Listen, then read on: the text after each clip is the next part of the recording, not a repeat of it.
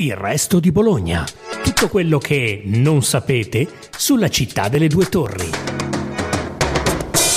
Ciao a tutti, sono Letizia Gamberini, giornalista del Carlino e questa è una nuova puntata del resto di Bologna. Egregio direttore della COP, della piazzetta qui sotto, mia ormai decennale compagna e alleata di quotidiane e tristi, frugali pause pranzo.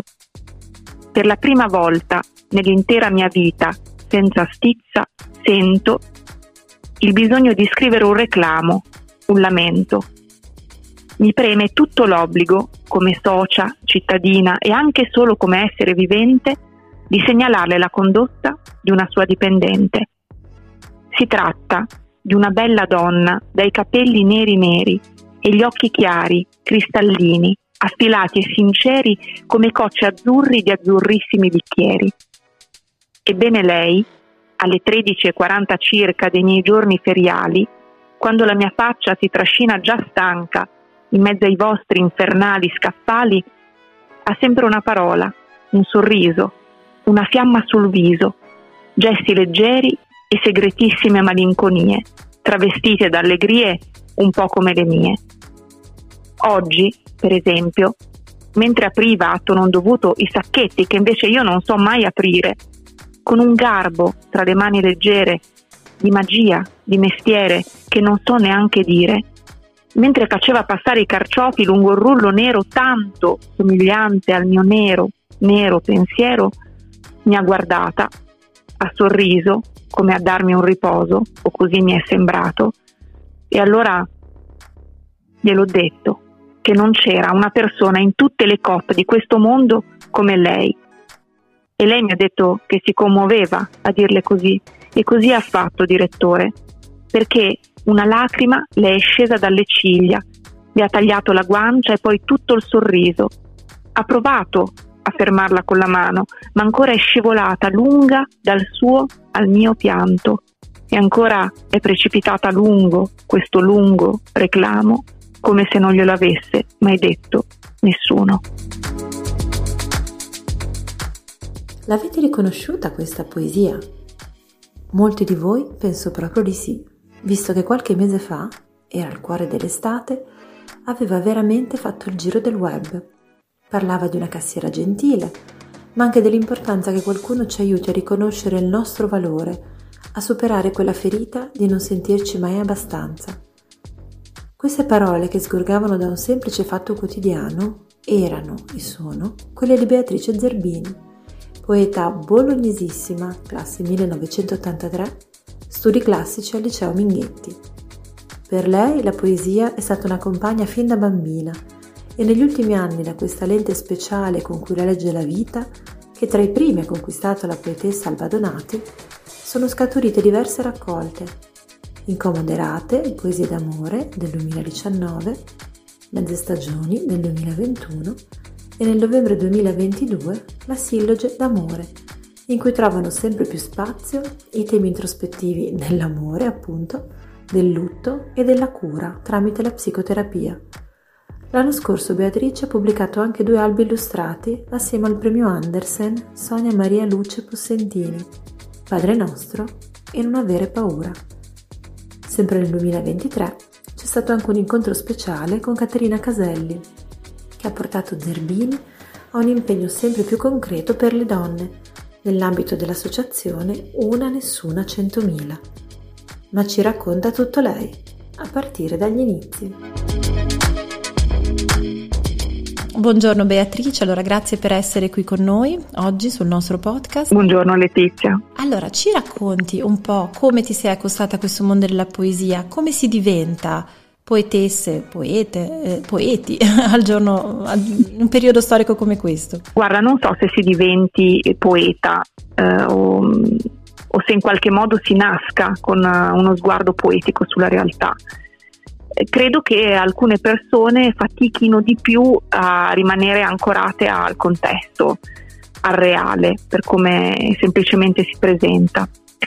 E credo forse di essere una di quelle persone e mm, da quando ero bambina mi sono sempre sentita eh, in un altrove o forse ho inseguito un altrove perché era abbastanza insopportabile il, il dove mi sentivo imprigionata e ho provato a guardare le cose che mi circondavano sotto un'altra prospettiva.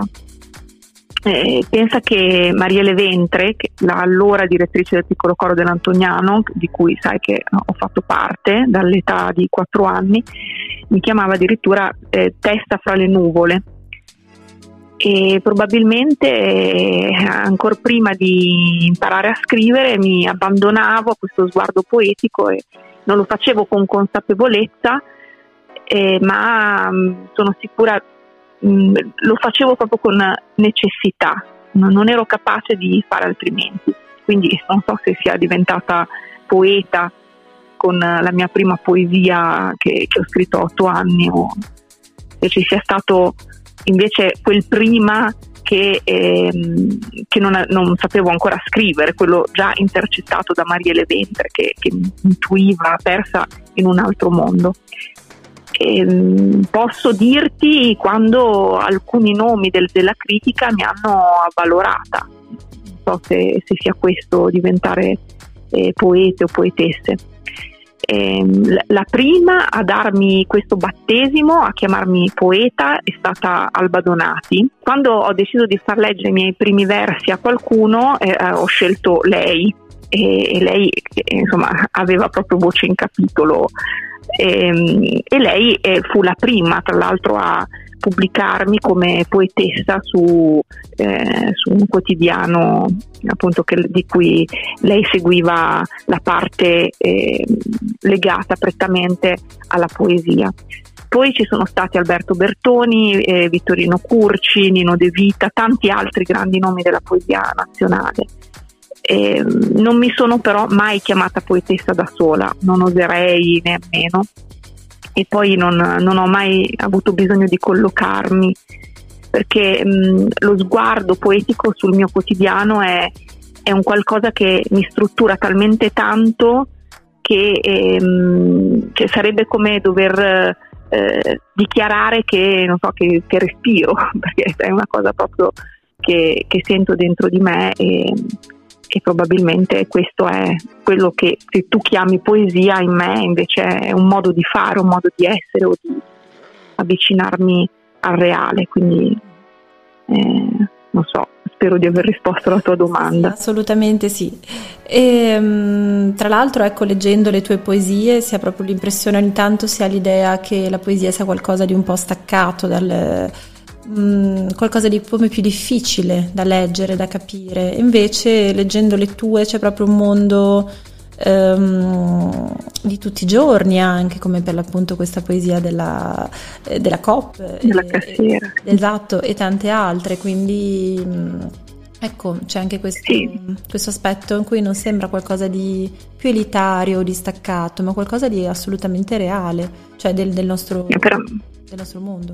In effetti sì, per me il sentimento è tutto il quotidiano che è diciamo la, la fonte motrice del, del sentimento eh, in tutte le mie poesie. Poi negli anni eh, sono diventata più semplice, ho, ho, iniziato a semplificare quindi anche la parola poetica e all'inizio inizio della, della mia scrittura anzi ero piuttosto ermetica, poi ho proprio scelto di mm, semplificare perché ho sempre avuto la necessità di comunicare qualcosa alle altre persone, di, di creare una comunione, una vicinanza, per cui eh, sì, le mie poesie sono sempre molto vicine a, a, chi, a chi le legge o chi prova ad avvicinarsi alla poesia anche non avendo eh, diciamo una, una, cultura poetica particolare. Dopo le tue raccolte, le tue due raccolte poetiche, che tra l'altro hanno avuto molte ristampe, siamo, hai anche sperimentato delle, quest'anno, nel 2023, anche delle, delle altre forme, insomma, degli albi illustrati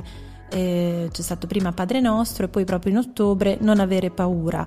Ci vuoi fare un accenno anche a questi sì. tuoi lavori? Sì, mi sono avvicinata alla letteratura per l'infanzia dopo essermi innamorata delle, dei disegni, del modo di lavorare di Sonia Maria Luce Possentini, che è un'illustratrice eh, tra l'altro vincitrice del premio Andersen nel 2017 come migliore illustratrice e, um, illustratrice che mi ha fatto conoscere Giuseppe Conoci che è il mio editore del mio libro uscito per Anima Mundi Mezze Stagioni e, um, e, insomma proprio lui mi ha fatto conoscere Sonia. Poi insieme abbiamo lavorato sul primo albo che è stato Il Padre Nostro che ha avuto una, e continua e sta avendo molto successo perché pensa che già dopo solo 20 giorni dalla, dalla prima edizione è andato in ristampa e abbiamo iniziato a lavorare cercando di creare dei, mh, dei messaggi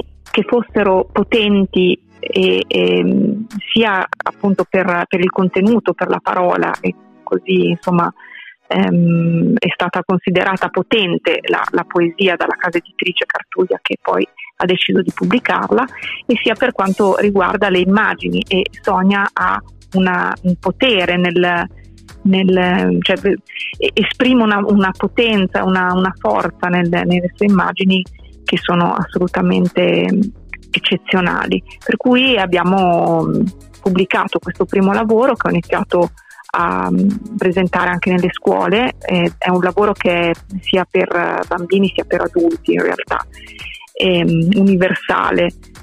perché è una, è una preghiera, questo Padre Nostro rivisitata in chiave contemporanea, la, la, la famosa preghiera rivisitata.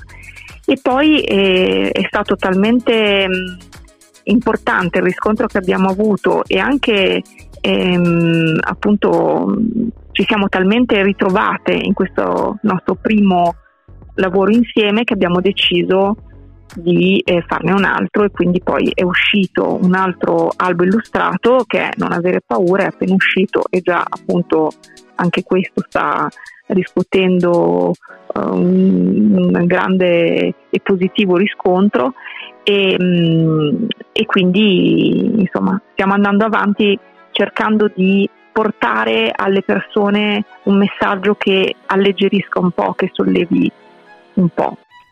Ho capito.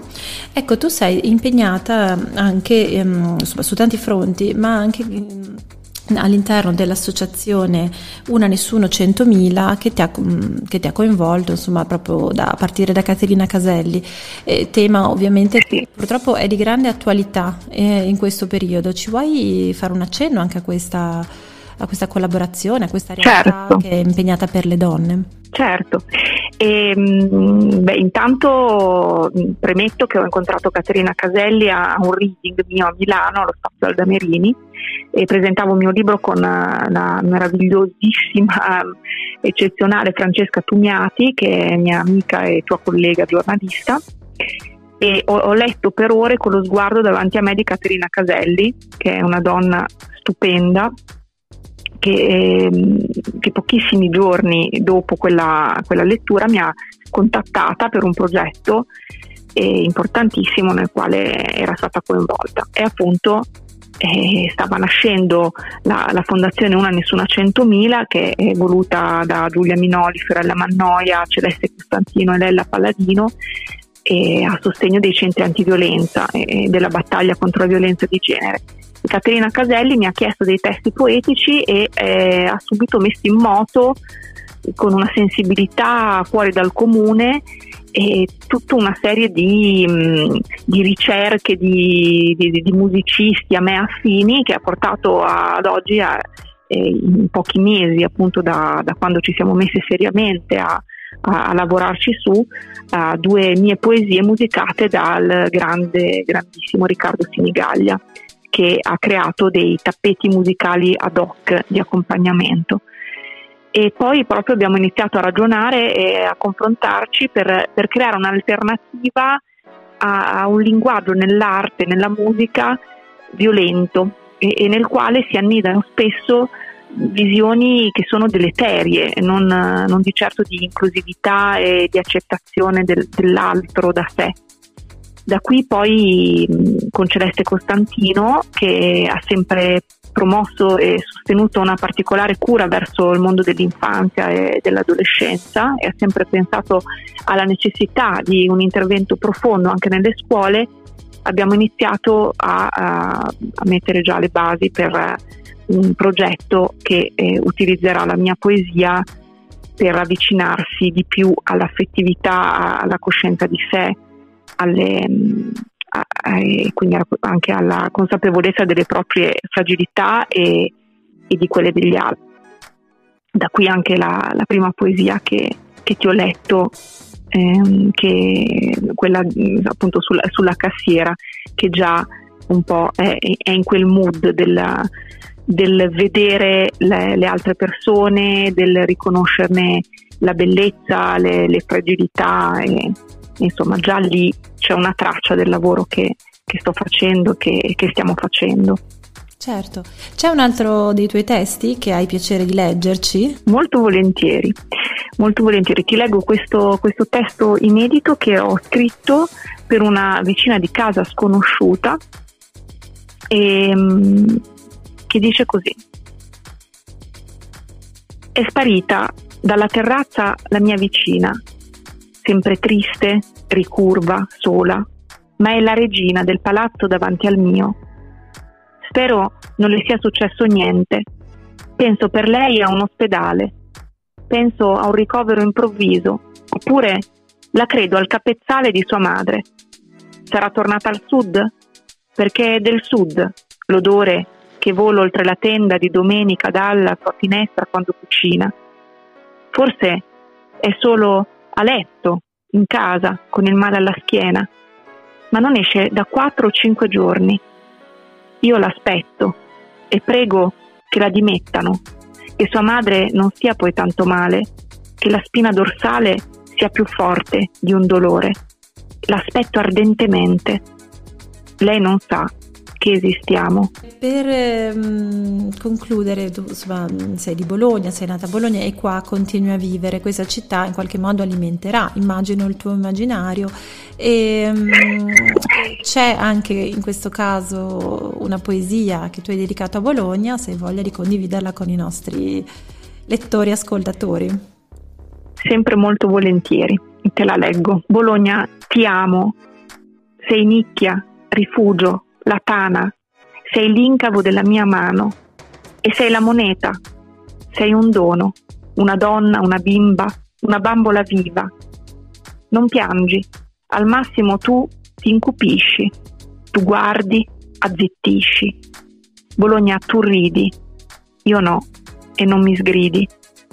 Bologna, hai capito che basta ci sia da mangiare, ci sia da volersi un po' bene, ci sia la musica, il vino, il colore sei la mia culla e sei tutta brine, umido e freddi, fresco e calori, nebbie e canzoni, sei tutta stagioni, tigli e marroni, soffritti perfetti su per le scale, sei gente, bisbigli, compagna, una lingua che parla anche senza parlare.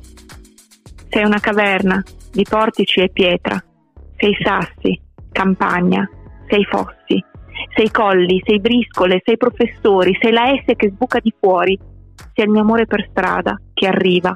Ciao!